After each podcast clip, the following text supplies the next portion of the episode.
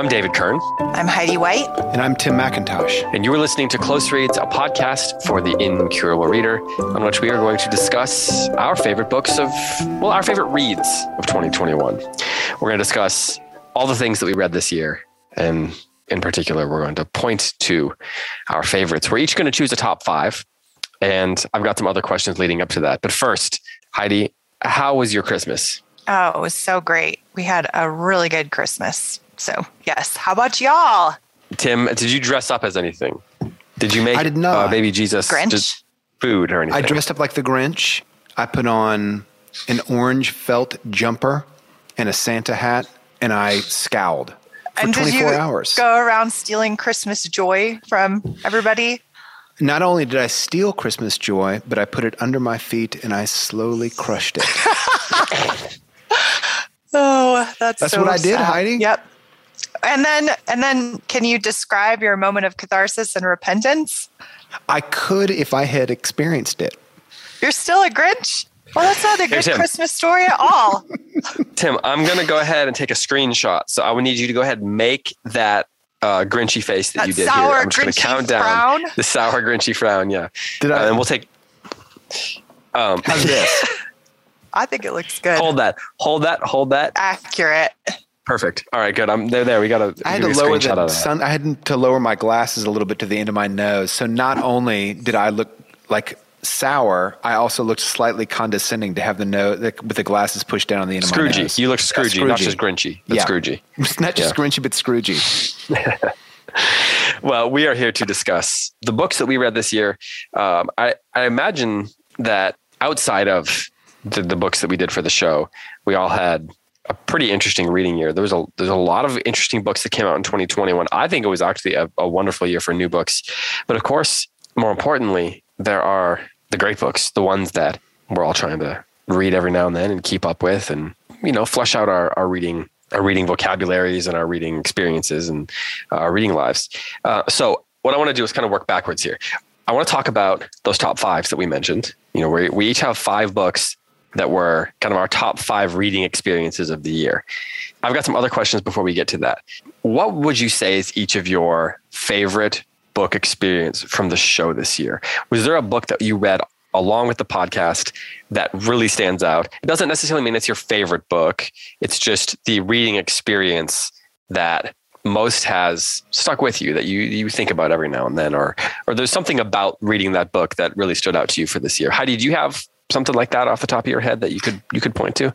Yeah. So I went through and counted, you know, how many books I read and all that. And I realized that we did Death Comes from for the Archbishop this year.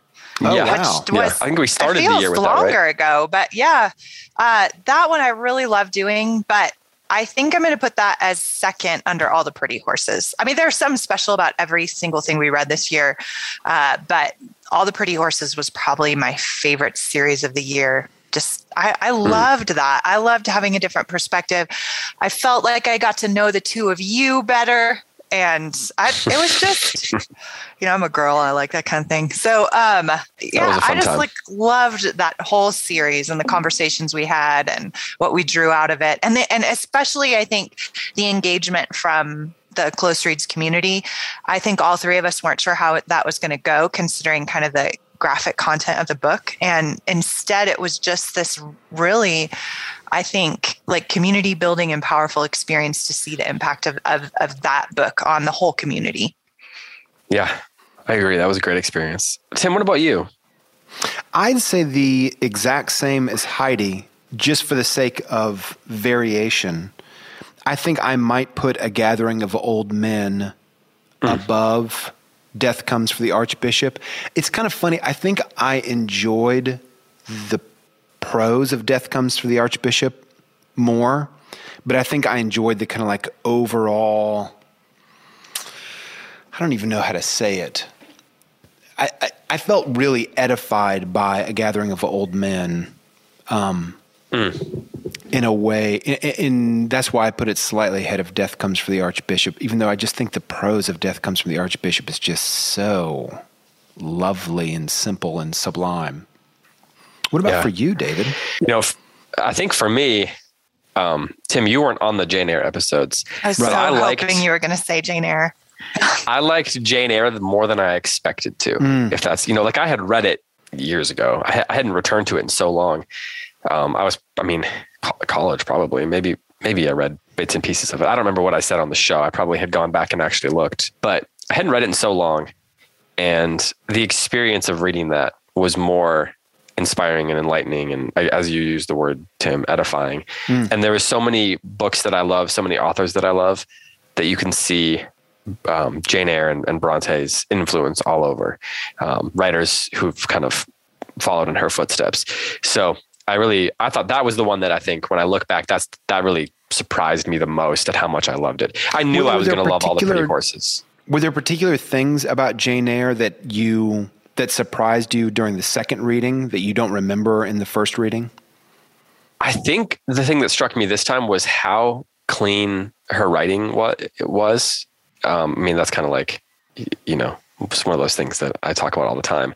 But it felt like the prose was very transitional. Like it, it felt a little bit like it was from an older era, and yet the way it was shaping the novel and the way the sentences were being shaped and things like that didn't feel that much different than so much that was that was written in the 20th century. And so hmm. I was really surprised at how it felt both old in the best ways and new in the best ways Yeah. uh, in terms of the writing. And then, of course, you know, the journey that Jane goes on and all that is, is wonderful too. And the, the complicated nature of Rochester and all that. Um, I loved those conversations. Um, and, and I, and I got to say, we talked a lot about it at the time, but those additions that Karen Swallow Pryor is doing, the way they lay them out and all that, they're so readable. And I, re- I, that's the kind of thing I really appreciate about, about book design. So uh, I want to, sh- you know, give credit to to the, the people that worked on that book because it's very readable. Just the actual artifact of the book itself is very readable. But and I think she's going to have released Tess of the D'Urbervilles Yeah. when we Yeah. do it in 2022. yeah, that's coming out in I believe they pushed it to April, so we'll start that. I think uh, it's towards the end of April when we're going to start that. But this, yeah, it's the same editions, and that's a book I have actually never read. Um, that's a classic that's been on my list to as a gap to fill for a long time. So I'm very excited to read that, even if I don't love it. You know, I'm excited to read it. And I haven't read enough Hardy for sure. Um, okay, so here's another question I have for you. Uh, we're going to do our top fives in a second. How did you each sort of? Oh, you know what? Let me hold on to that. Let me ask this question: What is a book or an author that you focused on this year that was like, okay, this is somebody I want to read that I've never read before, or I need to reread that I haven't read in a long time. I'm talking, you know, some some some degree of, of a classic or something like that. Heidi, did you have anything like that that you came into 2021 wanting to to to read? Yeah, I I read uh, the Gulag Archipelago this year. Oh, Um, Solzhenitsyn. Yeah, and I I did not make it far into the second book um, because it's really long and really really intense to read and so relevant for our time and it's painful like it was so pain it's a painful book to read anyway it has graphic descriptions of torture and the gulags and uh, you know solzhenitsyn was bearing witness to the atrocities of the 20th century particularly in russia uh, that were i mean repeated in various iterations all over the world during the most violent century of human existence. And um, and he's an incredible writer and thinker, philosopher. He suffered himself. He he was he was imprisoned in the gulag, um, and so he saw these things with his own eyes and wrote about them. And uh, and and so it was excruciating to read, and I didn't make it all the way through because I just have to put it aside for you know weeks at a time um, because it it it's it almost feels like too much, but it's important I think to read that to go to. It's important to be a witness to somebody who's bearing witness to something, um, and so I'm I'm trying to hold that space for that, but it's hard. So I'm Yeah. yeah, I'm still doing it, still working through. Tim, do you have anything like that? I do. I'd like to tell a brief story, a segue story before I do that. Just before we started podcasting, I had an interview with one of my one of our clients that I was interviewing for the speech writing that I do, a Russian man. And at the end of the interview, I said, "Hey, can I just ask you a personal question? My personal question is Tolstoy or Dostoevsky?" And he said, "Hmm, it's very hard." I say it's Dostoevsky. Tolstoy good with description. Dostoevsky change way one think. And I said, Well done. Very well done. Um, I hope it's okay in this day and age to imitate Russians because I just did. And if I if I, I get any the, blowback, I think it's the one. I think it's the one group of people you are. I think it allowed is. imitate. I think they and the Danes. I just cannot do a Danish accent. Did you, was he I acting don't Danish? think I and would changed it Russian recognize a the Danish accent? accent. I don't think I would Is a recognize a Danish accent either. Can I tell another Sure. story? I need this an is like I'm, education. I'm really walking into kind of like swampy territory. Um, I, I think. Well, I mean, one of the things, you know, I turned 50 this year, and one of the things that I have really kind of learned, I guess I've just kind of gleaned from my time on this earth, my half century on this earth is like number one, it's just, it's wrong to make fun of people for, you know, ethnicity, background, socioeconomic status, um, race. And the second thing that I've learned is that I just really hate the Danes. I that I that took a turn. I wasn't expecting it. I wasn't ready. Could you warn us next time? the way the way the way Tim was setting it up, I knew something was coming. I know. I But just it wasn't didn't go in the direction sure. that you thought. I just wasn't quite sure well, which and particular your thing you were gonna. for Hamlet, I feel like you have. No, I know, I know. Yeah. I think part of the reason that that joke works so well is that nobody hates the Danes. Like Right. nobody in my experience is just like down with Probably the Swedes. Yeah. Yeah, probably the Swedes. Yeah, there's just not a lot of Swedes or Norwegians in my Yeah. life. Yeah. Otherwise, they'd be like, Tim, let me tell you about the Danes. Yeah. Let me tell, I Let me do hate tell them. you. Let me tell you the reason about why. our southern neighbors. Yes, right, right. And it has across like to do with some war, you know, that's kind of like Greenland, lost in antiquity. Yeah, right. Okay, that's the end of my little stupid segue. Yeah, what's the book now? Um, I don't even remember. Oh, I love David Brooks, who writes twice in the New York Times. I think mm, Tuesday and Friday he has a column in the New York Times. But I've never read any of his books, and I've just paid close attention to him this year. But I don't want to tell you which book that I focused on because it does make it into my top five. oh, okay. Okay. All right. Do you want to know my favorite thing about what Tim just said? By the way, is is that it's clear you've told that joke many a time, which just makes sense for a fifty-year-old man. I was talking with I was talking with Galen today. I was like, hey, what is the deal with dad brain that dad brain makes you tell jokes multiple times or if you have like a little quip that you like to go to, you tell it over and over and over. There's something about dad brain that it happens with dad brain. It doesn't happen with mom brain. It doesn't happen with kid brain. It doesn't happen with teenage brain. What's the deal? Like I'll I'll give you the example. Here's the example. Men are an enduring mystery to me in general. So Right? Yeah, yeah. I'm like I'm going to the wrong. Is this this is I'm all being holding recorded? the Is wrong this going in the audience show? here. Is this Yeah, going this to be is a close rant? rich. This is a this is a vein of like untapped Okay. humor. Yeah. Okay. Hold on. Hold on. This is our first example For of close rant. This is free for everybody. My- this is an yeah. example of what you're going to get when you join Patreon. Oh, I love it. First example of close rant. Dad brain. by Dad Tim brain. McIntosh. What's the deal with dad brain? What's the All deal with dad brain? So my dad had this joke that he would go to. I am telling you, if he said it once, he said it a hundred times. Here is the joke. I'll enact it. Um, we like he cooked hamburgers on the grill. He brought them in, and all the fixings are out there. The family's gathered around, and Dad would say, um, "Anybody want some like uncooked onions on their burger?" And I would say, "Ugh, gross. No thanks." And he'd say, "Great, more for us." That joke, that joke. If I'm telling you, if it happened once, it happened a hundred times. You don't like you don't like squash, Ste- stewed squash? Great, more for us.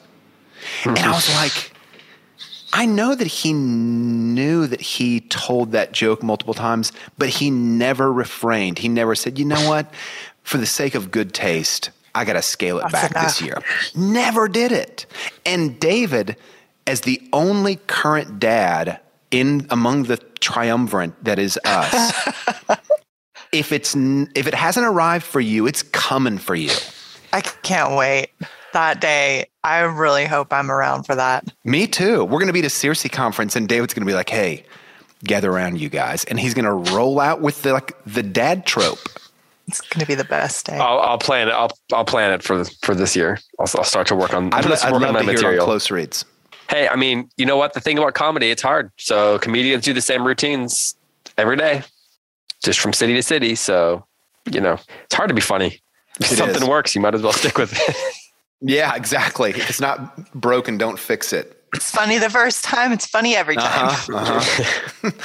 or it's funny the you first can kind time, of go in the other every time. direction. First time it's funny, second time it's old, third time it's a spanking.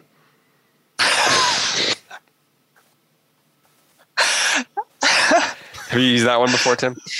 Um, I have. I'm not even a dad. so maybe it's got nothing to do with like Yeah, I mean, offspring. And yeah. It's just man. Maybe, yeah, maybe it's just the decay of the middle-aged male brain. Well, I'm sure that the lists we're about to reveal also have something to do with the decay of the middle-aged brain. but we've got um, we each chose five books, and we we kind of have some freedom.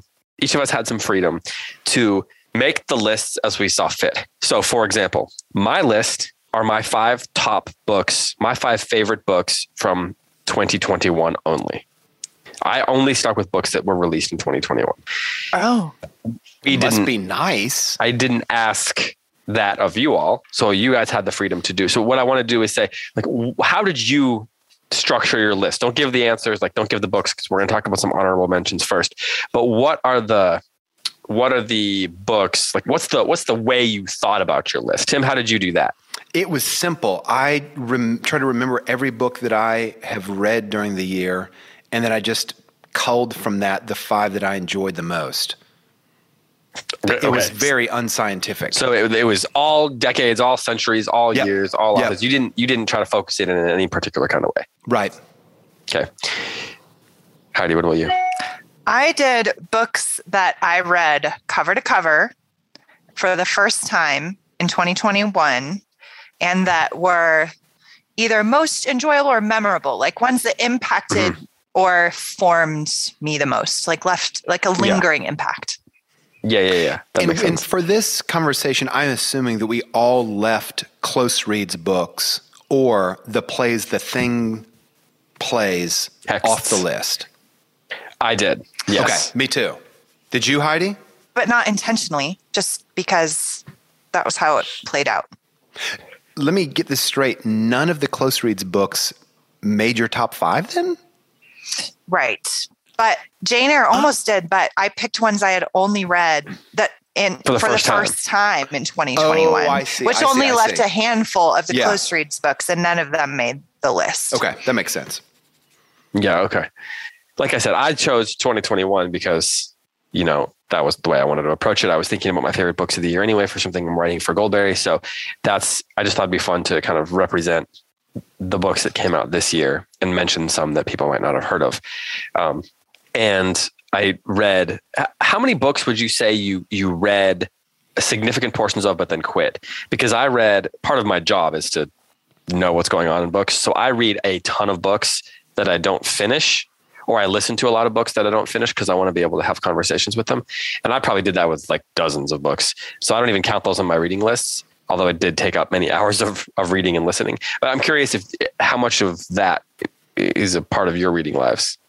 I keep two lists of books for the year. One is a list of books I read cover to cover, and then I make I keep a list of books that I've only read portions of, but I don't count them toward my total number of books for the Yeah, that I read for the year. And I do that because I read a ton of excerpts or partials from books that I teach. And it's like real reading, but I didn't read Mm-hmm. Yeah. all of the Odyssey cover to cover this year the way I often do.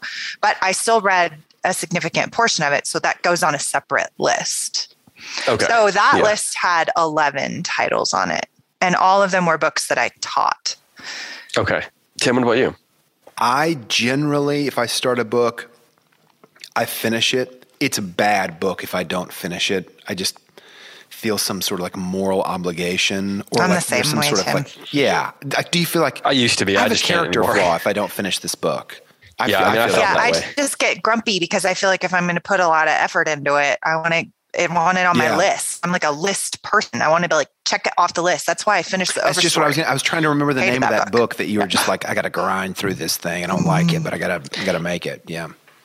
I'm kind of that's how I actually am, but I've had to adjust that with the store because it becomes Right. some of it's just like I- I have to move on. I know this book enough, but it's not catching me. Like I don't love it, so I just there's just not enough time for me to. Right. I've got to move on to the next thing that I want to know about, and then if something really catches me, then that's when I finish it.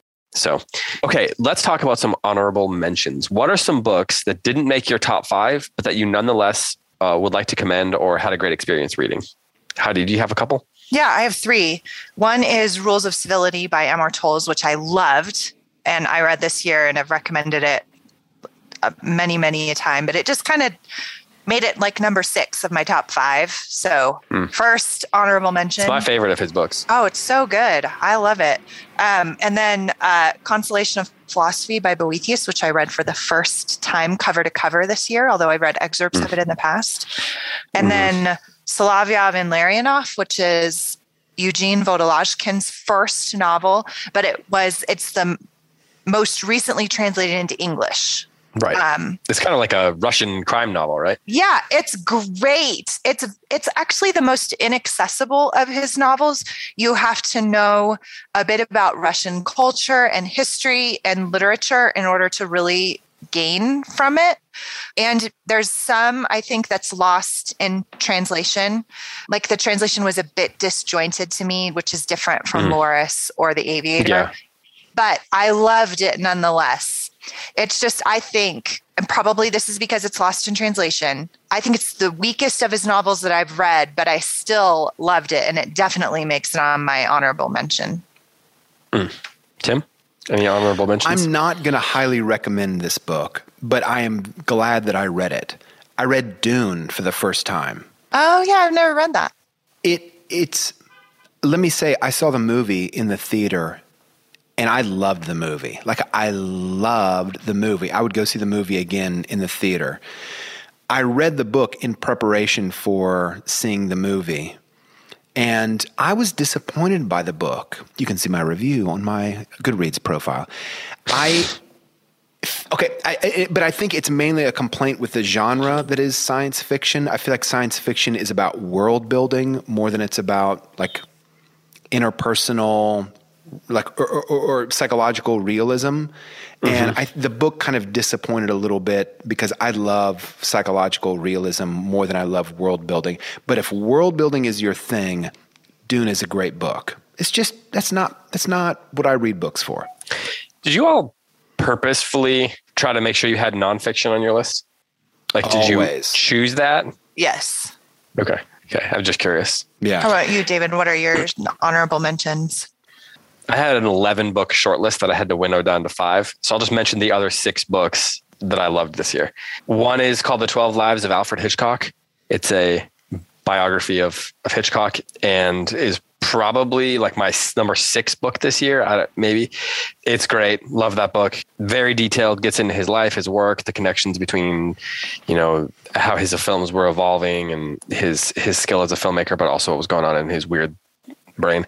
Then also, uh, Andrew Peterson's book God of the Garden is really good. It's a great book about. It's a kind of a memoir, spiritual memoir, but it's also about trees. So if you like trees, you should read this book. I really liked Colson Whitehead's new book, Harlem Shuffle. He's won the Pulitzer Prize twice, most famously for The Underground Railroad a few years ago, which is now an Amazon series. And this new book is a 1960s like heist novel. Um, it's great. Heidi, you read it, right? Yeah, I did. I liked it. Yeah, that that book um, was one of the ones that I, uh, re- you know, if you like crime fiction, but, but like that's well written and literary, Harlem Shuffle is definitely worth reading. I want to mention Claire Keegan's book, Small Things Like These. It's a novella, and it takes place at Christmas time. Heidi, have you read this?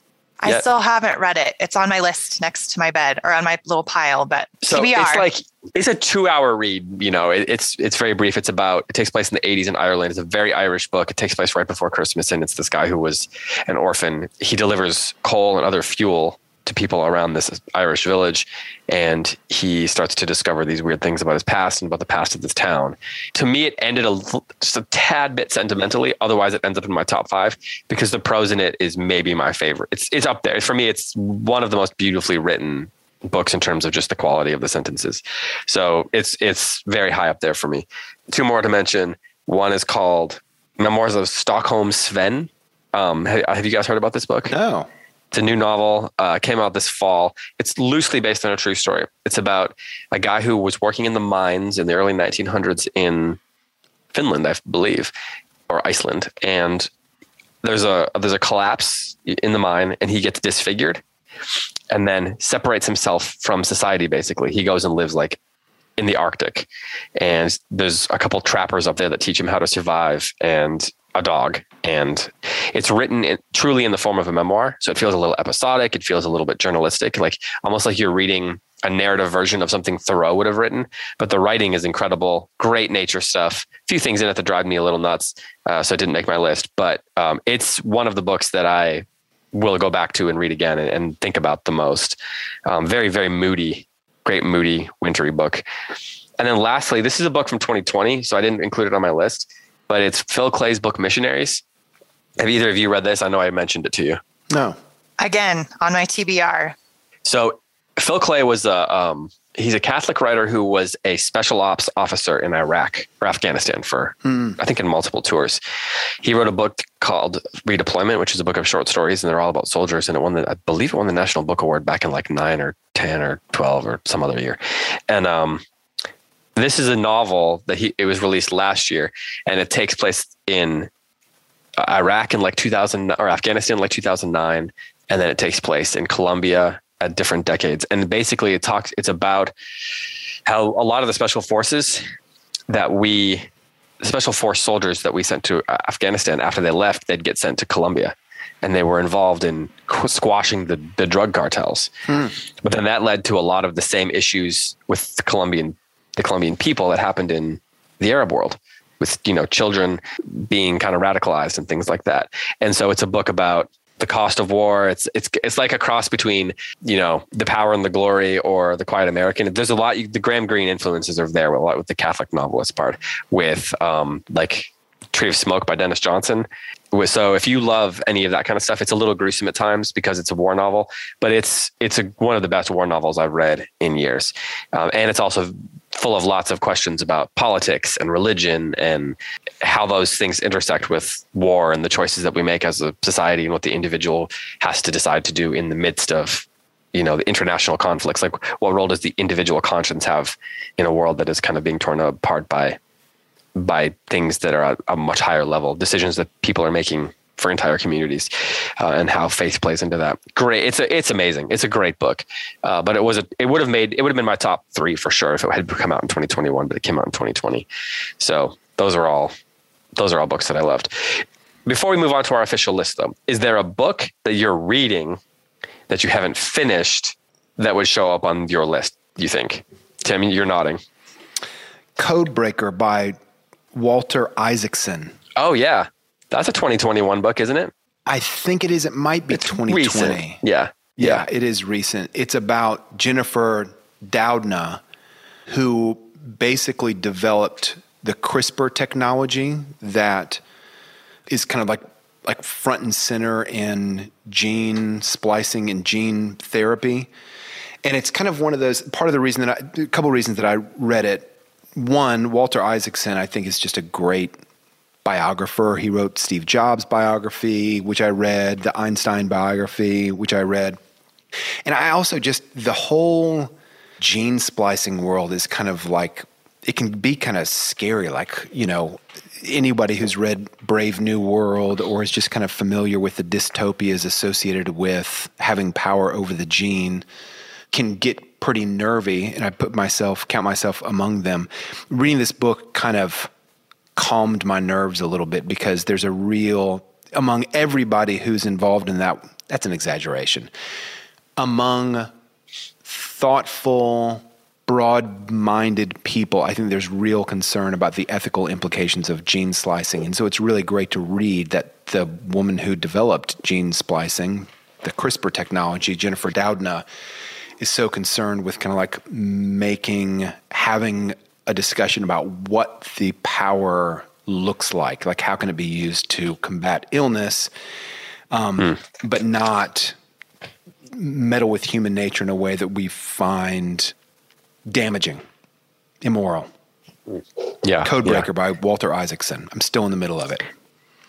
Big book. It's demanding, it's a big book and it's demanding like all sorts of scientific knowledge that I don't have. Yeah. Yeah.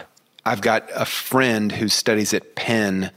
She's in that world and she'd met Jennifer Doudna, which is like meeting it's kind of like meeting Einstein. I don't think that's much of an exaggeration. I think maybe in 50 years, people. I don't know that she that Jennifer Doudna has this sort of um, kind of eccentricities that made Einstein so famous, but the story is yeah. that the kind of effects of CRISPR are just going to be tremendous. Mm. So every once in a while, in reading this book, I'll text my friend. I'll be like, "Hey, can you walk me through like what is going on in this book? What is this saying?" Yeah. Heidi, what about you? Something you're in the middle of. I'm in the middle of the life of Saint Silouan, which I thought was going to be kind of a biography of a saintly, holy life, but instead it's a compilation of thoughts and spiritual insights that's really, mm. really intense reading. So I thought it was going to be kind of a, I mean, it's a lot of pages, but I thought it was going to be kind of a short read, but instead it's it's taken me a couple of months and I'm only about halfway through. So that's going to mm. take a little while and it might but it's really like profoundly meaningful, so it might make it on my list next year, who knows. How about you? Yeah, so oh, I want to mention two books. One is called Religion of the Apostles. It's by mm. uh, Father Stephen DeYoung. I read that this year, yeah. And it's I haven't finished it. It's a it's a really interesting book about what the early church fathers believed. I mean, that's that's particularly about the Trinity and how some of those beliefs came to be central to the church. And um, that's like the one sentence log line. If you're really interested in the early church, highly recommend it. It is from an Orthodox perspective, but it's not like I think anybody anybody from any denominational perspective. I think yeah, could, it's just the culture of the early church. Yeah, yeah, yeah. yeah. Uh, the other one is if I had finished this book, I'm pretty certain it would be in my top two. It is a book I'm holding it up here for Heidi. It's called Civilizations.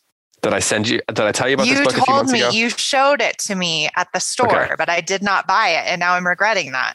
It's David's well, I hadn't read it. I just started it fairly recently. I had been kind of saving it, and then Sam Sacks, who's the Wall Street Journal fiction right you know critic he said this is his favorite book of the year um, and i had kind of been putting it off it's kind of it's french laurent binet is the name of the author he's famous for a book called uh, HHHH, I think is what it's called. Uh, it's so it's translated into English, and it is basically it is wild. It is wild.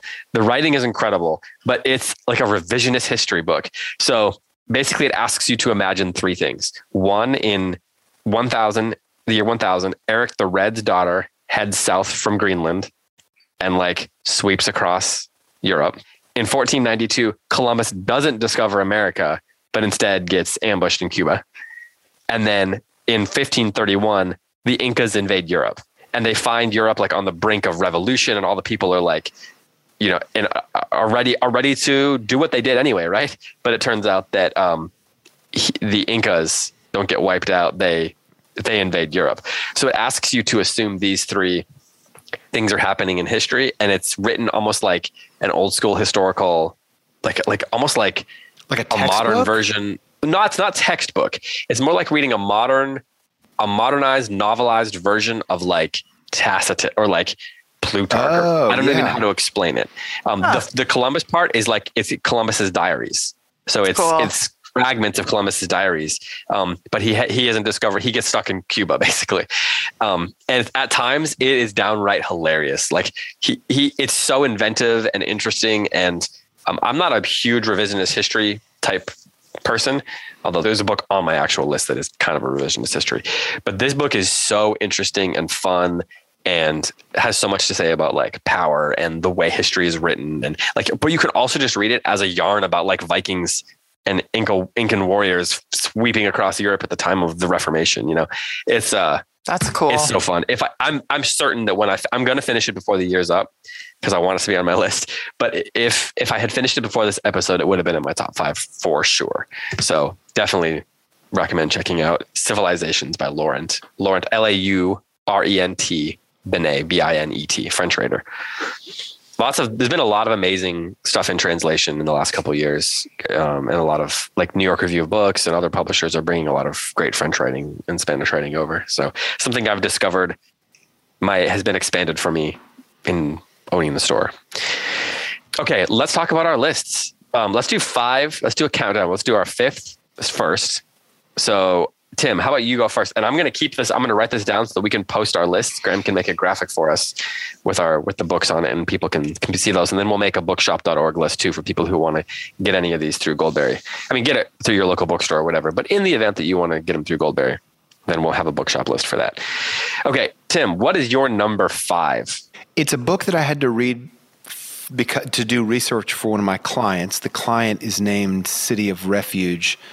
City of Refuge is a one stop shop resource kind of oasis in the middle of like one of the worst cities in the south, worst parts of the city in the southeast, which is the west side of Atlanta. Really dangerous zip code. A guy named Bruce Deal moved there with his whole family. They moved into this church in like the west side. And it's just the story of kind of his life and his organization in west side of Atlanta. It's called Trust First Bruce Deal D E E L and it's just a great story. I I picked it up as research and I read it in like a day and a half. It was so mm. well written and the stories are so compelling. I highly recommend it. Mm. So, okay, Trust First by Bruce Deal. All right, Heidi, what's your fifth? Uh, my fifth is uh, Father Arseny, oh, which yeah. is a very easy read, a biography of a Russian priest who was imprisoned during the Bolshevik Revolution. Well, actually, it was after it was the middle of the century. Um, and it's the story of his ministry and impact on the lives of other prisoners in the gulag with him, uh, and then his life and ministry after his release. Um, and it's an incredibly powerful story, a very easy read. I read it for myself and loved it. And now I'm reading it aloud to my family over our breakfast like devotions. Um, Who told you about that just, book, Heidi? Um, I picked it up at our church bookstore actually. Mm. Um, and it's it's just so powerful and a very easy read. Um, and it has a lot of the same kind of intensity as something like the Gulag Archipelago without graphic description. So it it gives you an insight into the persecuted church. Seven thousand pages shorter. Yeah, and 7,000 pages shorter. It's a much, it's a very easy read. And it's yes, and it will give like the soul and the mind like a glimpse into life for the persecuted christian uh, behind the iron curtain without the graphic descriptions. It's totally appropriate for older children and teenagers. I loved this book. It was very very um, insightful historically as well as being spiritually edifying. And and it provides an, an ideal type for a for for people to imitate uh, for steadfastness of faith in the face of persecution. Highly recommend this book. Loved it. So we've got Trust First, Father Arseny, and then my fifth book. Heidi, you're gonna laugh at this one probably. You guys are going like someone doing inner city ministry, Father Arseny. You're gonna do you Maud Dixon, aren't you? Persecution. My fifth my fifth favorite breed of the year was Who is Maud Dixon by Alexandra Andrews. Very different kind of book, but still great. Who is Maud Dixon is kind of like a psychological thriller in the vein of like a Patricia Highsmith. So if you like The Talented Mr. Ripley or you like Strangers on a Train, those would be the ones that she's most famous for. Um, it's it's the book that I've hand sold the most in the store that people are like, I'm so glad they come back. I've never had anybody tell me that they didn't like it. It's twisty, it's well turny. written, it's twisty and turny. It's got, I mean, it's not highbrow but it's very fun. It's very well written. It's very well done. It's got full of it's full of surprises. I want to read it again. Um, I think about it all the time, honestly, and that's kind of why I included it on the list because I don't really know why, but I th- I think about scenes and moments from it all, all the time, and I that's kind of for me that's one of the signs like this book is mm-hmm. My experience with it. I'm not like again, I'm not saying these are the five best books that were written in 2021. I don't know that. I haven't read enough of them, but um, this was definitely one of the books that that I enjoyed the most. Um, I, I interviewed Alexandra Andrews for bibliography, and we talked about the books that inspired her. And she and her husband are both great novelists. So uh, her her husband's book, The Index of Self-Destructive Acts, was my favorite book of 2020. 2020. So it's uh, my favorite novel, probably. But it's just fun. Heidi, do you want to comment on this book at all, or you know? No, I really liked it. Like you said, it it's just a Father fun Arseny? read. I read it and I read it on the plane. Like it's just it's one of those reads you pick up, you read just for fun. Don't expect to be, you know, spiritually out of it. And don't expect a morality tale. It is just no. for fun. Yeah, and I that's wanted great. to include one book on here that's like you know, it's the book that I'll probably return to in a couple years when I'm at the beach or when I'm kind of feeling like you know, I just want to do, just read something fun and, and a little, it's a little bit dark. It's got to be a little bit yeah. dark for me to be truly comedy. fun. And it's kind of yeah. one of those books that you read when you're feeling a little bit diabolical and want to indulge that a bit. It's great. Yeah, exactly. Yeah, exactly. Without actually killing anybody. Right. Um, okay. Tim, what's your fourth? Number four for me is The Memory of Old Jack by Wendell Berry. So the three so of us good. did a a close reads, our first ever close reads retreat this summer and we had a fairly heavy Wendell Berry reading list. And obviously, I'm a big Wendell Berry fan, but this this novel for me was just really exceptional. Even among his work, it was really exceptional. So, the memory of old Jack, and the experience of doing it with close reads people was, that was a big deal. Reading it with yeah. 25 close reads people was a really big deal. And and if I hadn't been doing just 2021, it probably would have shown up on mine. The, the experience of that was great. Was that your second, third time reading that book, David? How many times have you read that? Memory of Old Jack. Um, I, you know what? Three? Yeah. Something like that. All right. So we've got, Tim's got Trust First and The Memory of Old Jack. Heidi, what's your fourth? My number four, and I am not making this up, is The Memory of Old Jack by what? Wendell Berry. What? no kidding. I'd never read it before. This was my first time reading it, and I just loved it. I thought it was an extraordinary mm-hmm. novel. That phrase, hard won, beautiful knowledge, has become part of the furniture of my mind. Uh, that comes from actually not even the book itself, it's from the introduction that Wendell Berry wrote, a little half page introduction. And he says, mm-hmm. My loyalty to this man and his hard won beautiful mm. knowledge remains undiminished, even in the, the changes that he made in a second edition. Um, I, I, I couldn't sleep last night. So I got up and flipped through looking for, you know, quotes and kind of reminding myself of the books on my list and I found all my margin notes and underlines. And I was like kind of moved to tears, which might have been because I didn't sleep, but it was also because it's just, it was such a powerful experience doing the close reads retreat. And, you know, I jotted down notes from the other participants and things that had come to me and all these underlines. It's just special. Like it, it, it created a bond between you know me and the book and between the three of us and our entire community it was just so special to read so i i mean i loved this book so number yeah. four, Memory of Old Jack, Wendell Berry. Yeah, and again, I'm only doing 2021 books, but that would be it would certainly be on my list for the most memorable experiences that I that had this year. I was a little unsure of whether I should include that we, when we talked about the close reads books. I thought about just saying that one, but we didn't do it on the show. Um, okay, my number hey, David, four. Before you give number four, yeah. do we have any forthcoming information about a forthcoming close reads retreat? Any we, point? We do in, actually. We do. Oh, really? We're working on finalizing the final details, but we have a uh, we're gonna have a retreat. It's gonna be the week of June fifth. That week, roughly. You know, I don't know the exact dates off the top of my head because I didn't plan to to do this. It's going to be about well about a little book that Heidi in particular I can't wait. Loves. I'm so excited. And, and that's Brideshead Revisited. So it's going to be about Evelyn Waugh, Brideshead Revisited, and the Bright Young Things. It's the Evelyn redemption was, week. Evelyn Waugh was part of the group of writers, the English writers during that period called the Bright Young Things. And so what we're going to do is we're going to focus on Brideshead Revisited, but we're going to do poetry each day from different poets from that era, from of that from that group, and maybe a couple of short stories here and there. So that's going to be the week of June fifth. Uh, I'm I I'm should be actually signing a contract today. Oh, and then I've got to get a deposit to them, and then we're going to be um, opening up registration. Graham's working on some graphics and some things like that. So that will be open to twenty There'll be 20 people. We're going to meet at the Chetola Resort, Blowing Rock, North Carolina. and we're gonna have a great time. So Brideshead Revisited and the Bright Young Things. More more details, you know, and places to register. We'll do. You'll be able to pay the uh, you know the initial deposit on your seats if you want to claim them through our website, and then pay by check for the for the balance of that. But it's gonna be it's gonna be an amazing time. Where I mean, last year was was so great. If it was anything And- like last year, And I think Brideshead Revisited we'll be has in good a, shape. Yeah, Brideshead Revisited has a similar hold on people's imaginations in a way that similar to what to what uh, Berry does. Okay, so my number four. I know Tim, you got to get to a meeting, so I'm just going to jump into this. My number four is a nature book. I love nature books, and I particularly love books that send me to other books.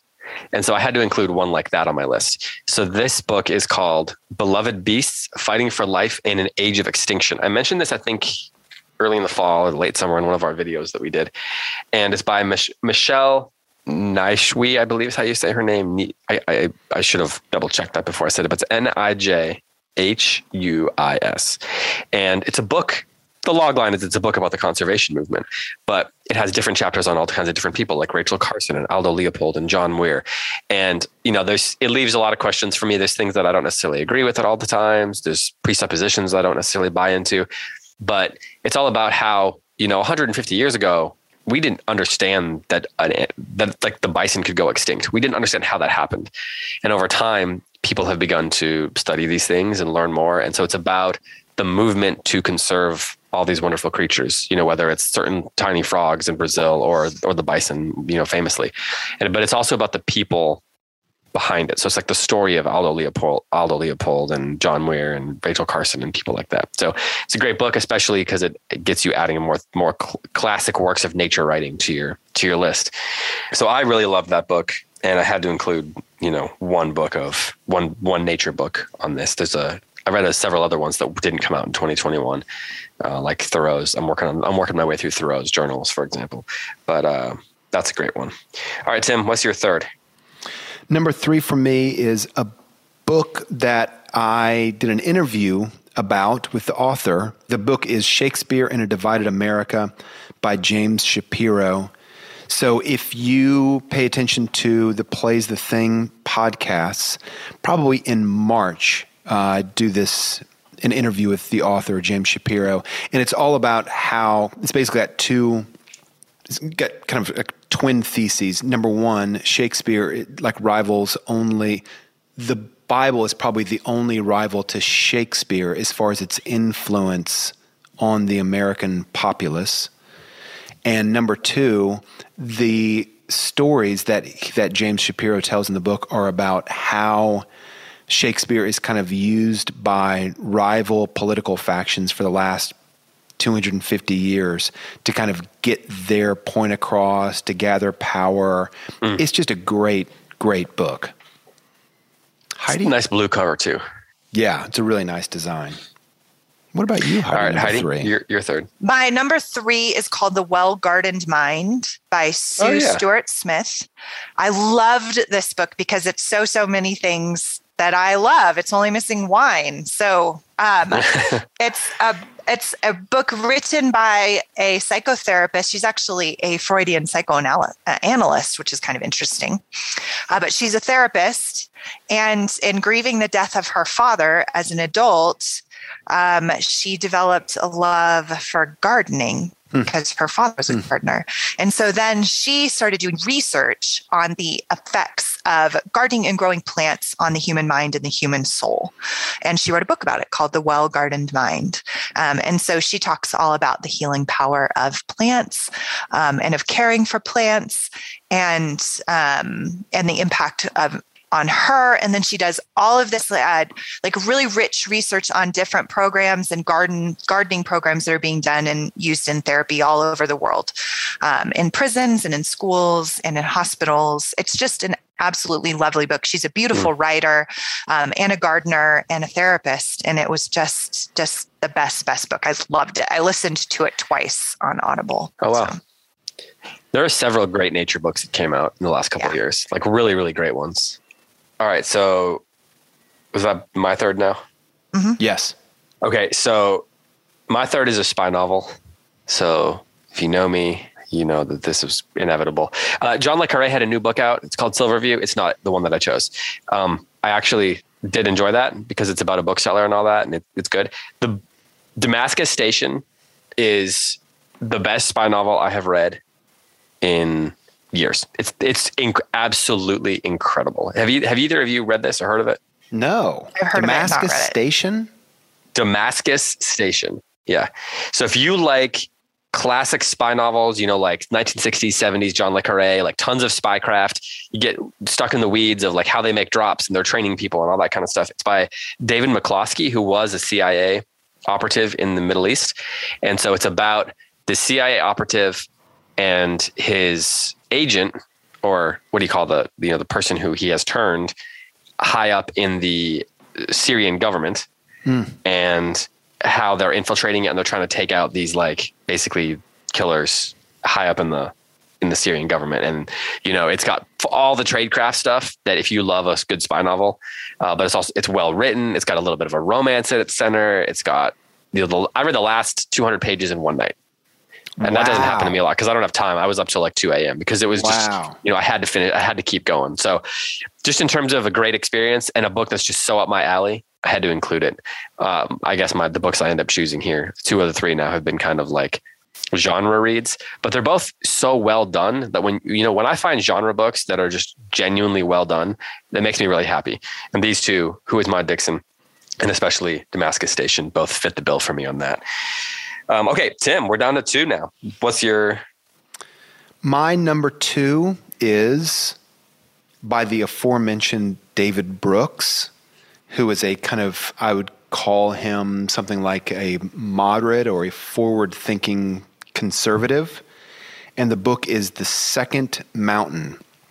And it's Yeah. basically, it's basically, his thesis is the first part of one's life, one's often concerned with kind of like achievement, um, accomplishment, you know, beginning a career, establishing a career, beginning a family, establishing a family.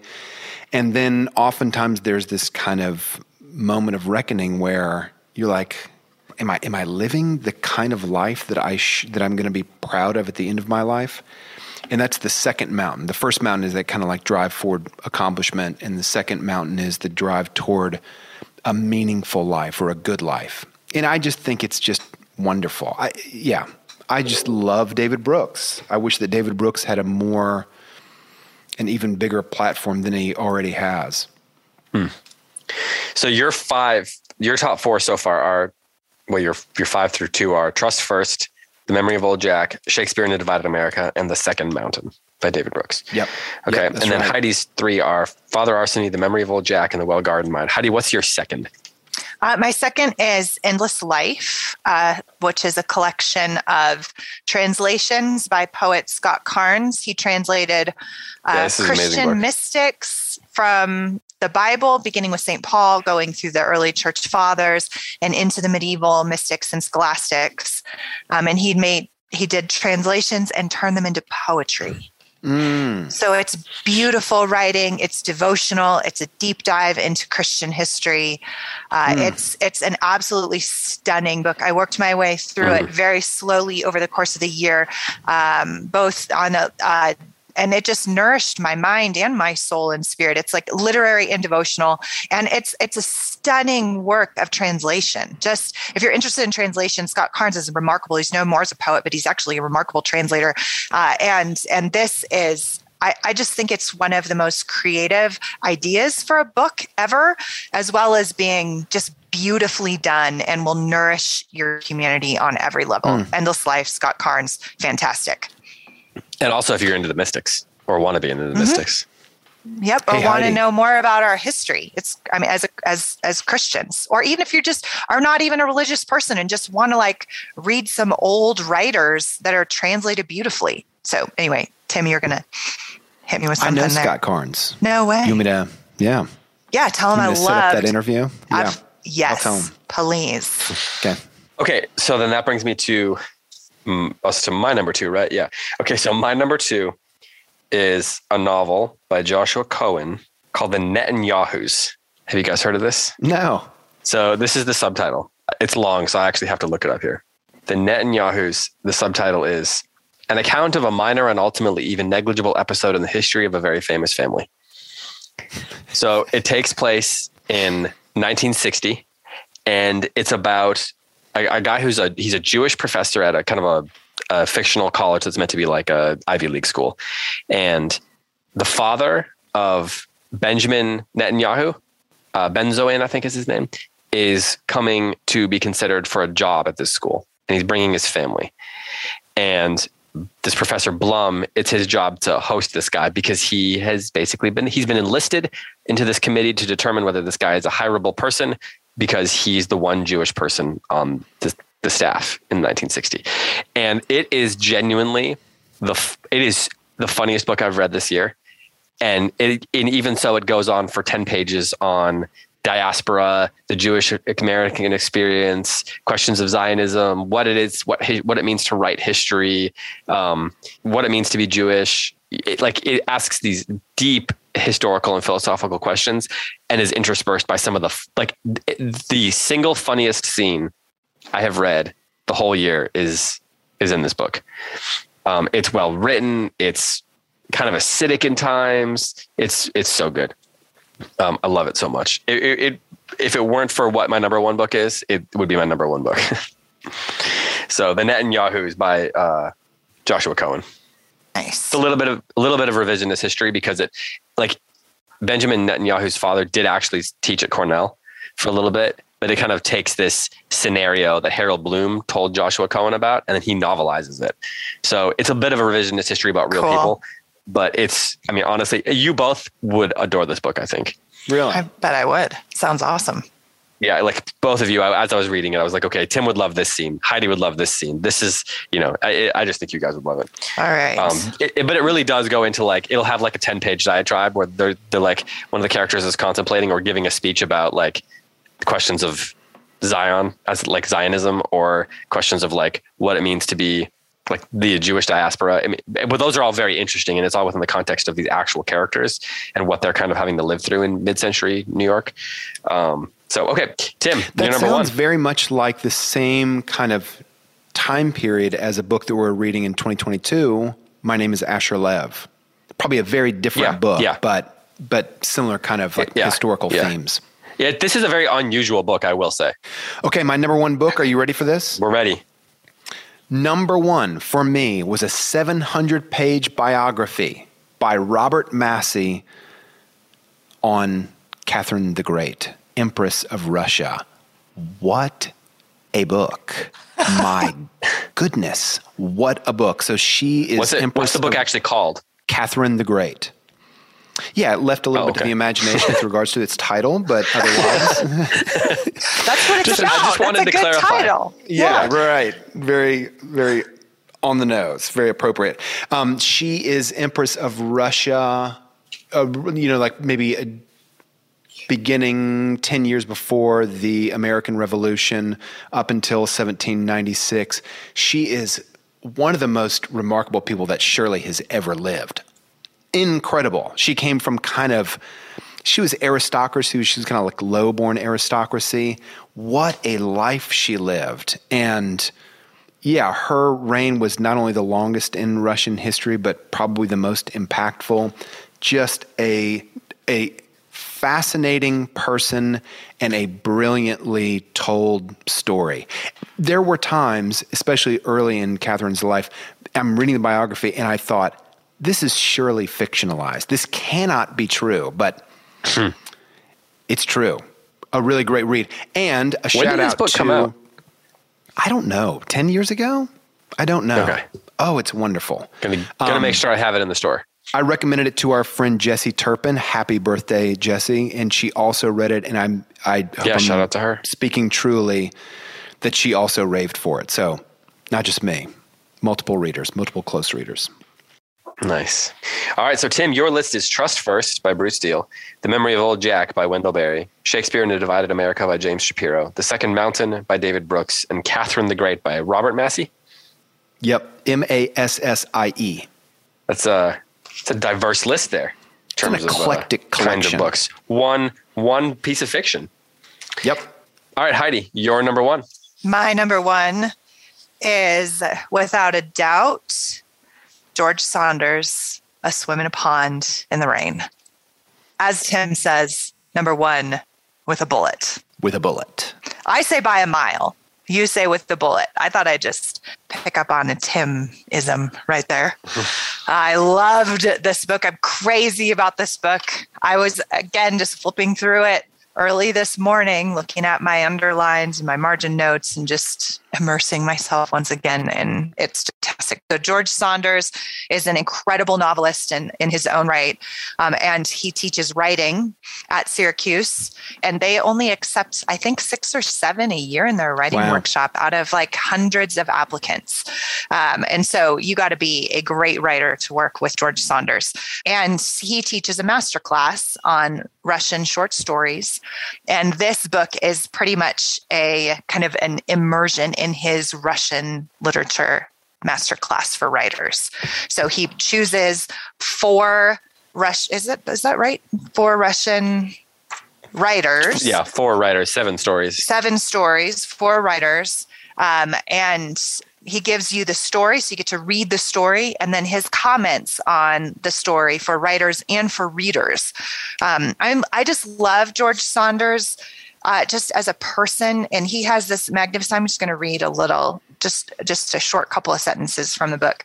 Um, this is from the introduction, and he says, "Over the last 10 years, I've had a chance to give readings and talks all over the world and meet thousands of dedicated readers. Their passion for literature." Has convinced me that there's a vast underground network for goodness at work in the world, a web of people who've put reading at the center of their lives because they know from experience that reading makes them more expansive, generous people and makes their lives more interesting. As I wrote this book, I had those people in mind.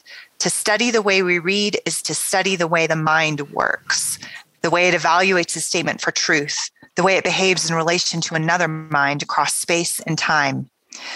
And then he goes on a little bit later and says, the way that we read is the way that we the way that we read a story is the way that we read a world or read the world and i just think that's such a description of what we've built at close reads too and, mm-hmm. and this community not just the three of us but beyond um, and george saunders has a vision for that and he wrote this book for people like that for people like mm. us and and i just i everything every word in this book i just loved what a so, great paragraph so my number one book is uh, "A Swim in a Pond in the Rain" by George Saunders. No way! no way! So, yeah, I mean, for okay, here's the thing: if you haven't read, like, say, The Nose before, or you haven't read uh, Master and Man, or Lincoln in the Bardo, mm. I don't know, Alyosha the Pot, or I don't know, whatever it is, The Nose especially, then this is a great chance to read those. But then also he's contemplating the, the nature. It's just the best book on writing, I think, and reading that I've read and reading. Forever. And just yeah. being human. Like mm, he's yeah. somebody who understands how the two overlap. To be a and reader and a is writer is to be to be a deep reader and writer is to be a deep human. You can't help it. If you read deeply, you're going to have a bigger soul. And not just than other people, but then you originally came into reading and writing with. And he gets that and writes about it beautifully. So I'm sorry to interrupt you. I just get so excited about this book. Now I'm going to just no, put I mean, myself on mute. no, I don't have anything else really to add. It's amazing. Um, like even if you don't want to dig into the, the conversations that he has about the stories at any given time, you can still sit down and read like a Chekhov story or Tolstoy story, and you're going to those they're amazing and they're also so seminal in the development of the short story and he get he talks a lot about that like the the way the short story works. Some of them feel old fashioned, right? Like you read some of the Chekhov or Tolkien stories, and it feels weird. It feels old fashioned in the language. Some of that's due to translation, but some of the choices that they make. But he shows how well now we think about stories this way, but that's because of these choices that Tolstoy or Chekhov were making 100 and almost 200 years ago. And so if you're interested in kind of the, the evolution of storytelling uh, over the last couple hundred years, it's also got that for you as well. And then he also just a great generous prose writer himself. So when he's writing about the stories, the writing is so good. He, side note, he has a newsletter um, called Story Time or something.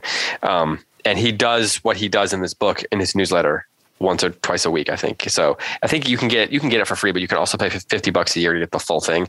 And it, he just started that a couple months ago, and it's really good too. So if you like the book, that's worth jumping on.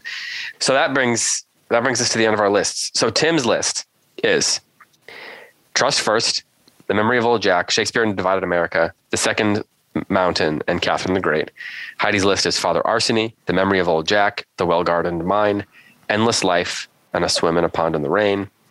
Mine has a lot more fiction and is a lot more nonsensical. It's Who is Maud Dixon, Beloved Beasts, Damascus Station, The Netanyahus, and A Swim in a Pond in the Rain.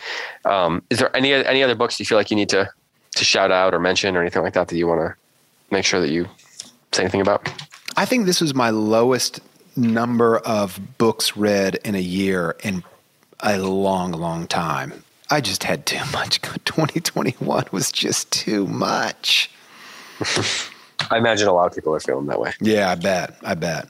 All right. Well, that's a wrap on on 2021 here. Quick update on what we're going to do on the show. We put a poll out because there was a lot of feedback about loving and maybe people weren't loving it.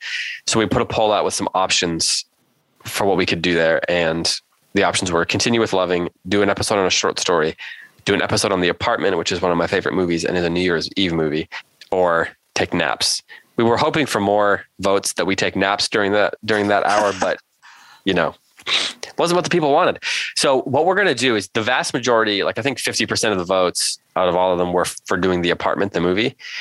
So what we're going to do is Heidi and I at least are going to do an episode on that that movie, The Apartment. It's one of my truly one of my favorite movies, 1960. Great, great Billy Wilder movie. We'll do that sometime in the next, hopefully before the new year, and then we will we will hold on to loving. It, we're going to do the episode on it, but we're going to give ourselves a little more time. So at some point in the winter, we're going to drop a single episode as we promised on loving, and that gives everybody more time to read because we saw a lot of feedback that people had just gotten their books. They're having a hard time It's finding it long. or whatever. Yeah, it's, about not 200 like an pages. app. Yeah. Yeah. So we are going to still do it. We're just not going to do it this week. So just be on the lookout for that. We'll, we'll start on the 2020, 2022 books, but we won't, we haven't forgotten loving. We're just going to give ourselves a little more time to do that and y'all a little more time to read those of you who want to. And then in the meantime, we'll do the apartment. So, you know, you can get the apartment on Amazon. Yeah. I think you can rent it for like a dollar ninety nine or something if you don't, if you don't want to go out and buy it, which you should, should be in everybody's home library. Okay. So with that, Heidi, Tim, that's 2021 here on, on Close It's a Reads. wrap. It's a It's a wrap wrap. on 2021. Thank you for a great year, guys. Nice year, y'all. 2022 is going to be fun. We got some good books. We got another retreat going on. We're going to do some some close rants. Tim's going to talk about like What's the deal with dad brain? dad brain, you know, things like that. We should make that close reads should like the close rants should always start with what's the deal with, Yeah. and then then Yeah. you rant about whatever the then thing there's is you're kind of like asking some what the deal bumper is. music. Yeah, exactly. We gotta wait exactly. for a close rant. So that was a little that was a little sample of, a, of future close rants that you can get when you join our Patreon page. So Heidi, anything you want to say to close out the year? Nope. I just had a lot of happy reading this year. Can't wait till next year. Tim? I just had a lot of happy reading this year. Nice. That's a good one. I just felt like since Not Heidi looking used the next year, though. tag for the show, I need to also use the tag for the show. We both both use the tag for the show. Well, for Heidi White and for Tim derailed. McIntosh, I'm David Kern. Thank you so much for listening. And until next year, happy reading.